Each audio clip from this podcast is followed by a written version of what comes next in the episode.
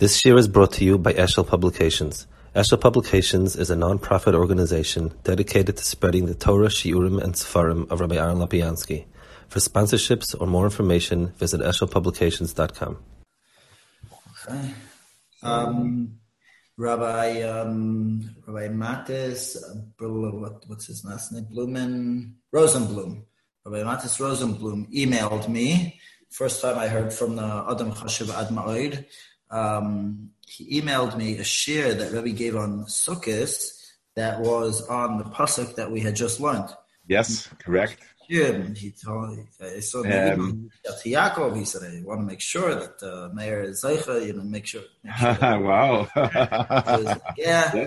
So I listened to the shir. He went, I used it on Einayim, yeah.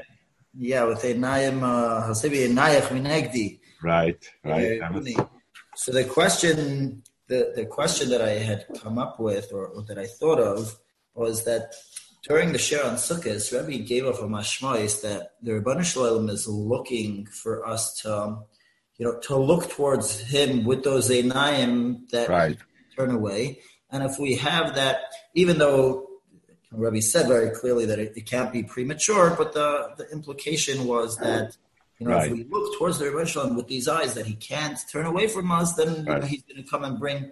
But when we learned it inside, the mashmois was that it was a manipulative. I don't know if it's manipulative. Right, but the point is the same.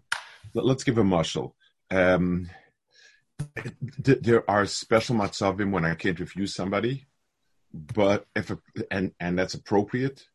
But if I try to make use of that, shaloi kishura, then it's inappropriate. If I come to somebody and tell them, you can't refuse me because X, Y, and Z, when it's not the right time, not the...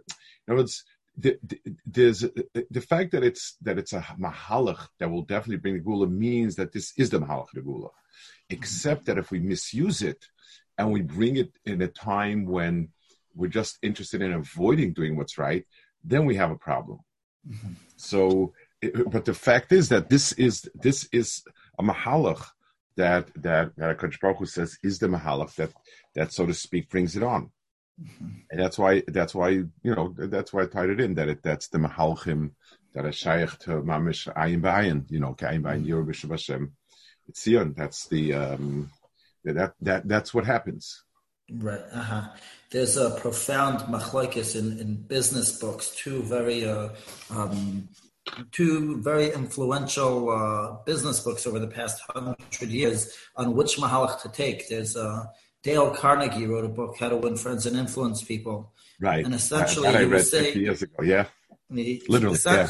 Yeah, so it's still very popular. Essentially, he was saying, learn what the other person likes so that you could use it, you could leverage it to your advantage. And, he likes baseball. You talk to him about baseball. Now he'll want to be friends with you, and you can get him to what you want to do. Subsequently, there's another writer, Stephen Covey, who came sharp against it and said that any time you can try to use these kind of tactics, it's going to come across in the long term as manipulative.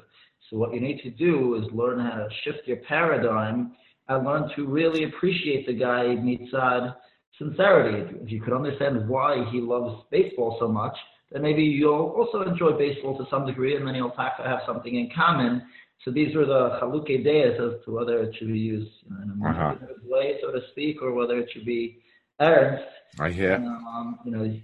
So ichnasti rosh ben shnei ha'orim ha'elu.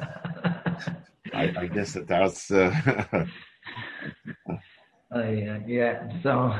So it comes up all the time, and people are very into one malice, the other malice, but it's not much. Right.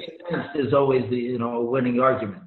Right. It's imagine a kid who is in a class. His father's teaching, his mother's teaching a class, and the kid says, "You can't fail me on the test. I'm your child. How can you do this to me?" And betzim mitzad, what's good for the child should fail, and except you're playing a card over here. And that's the wrong time. Of course, a child expects that the father or the mother would love them more than anybody else in the world and so on. But there's a difference in terms of when is the right time, when it's not the right time. Mm-hmm. I think that's the nafka mina. Yeah.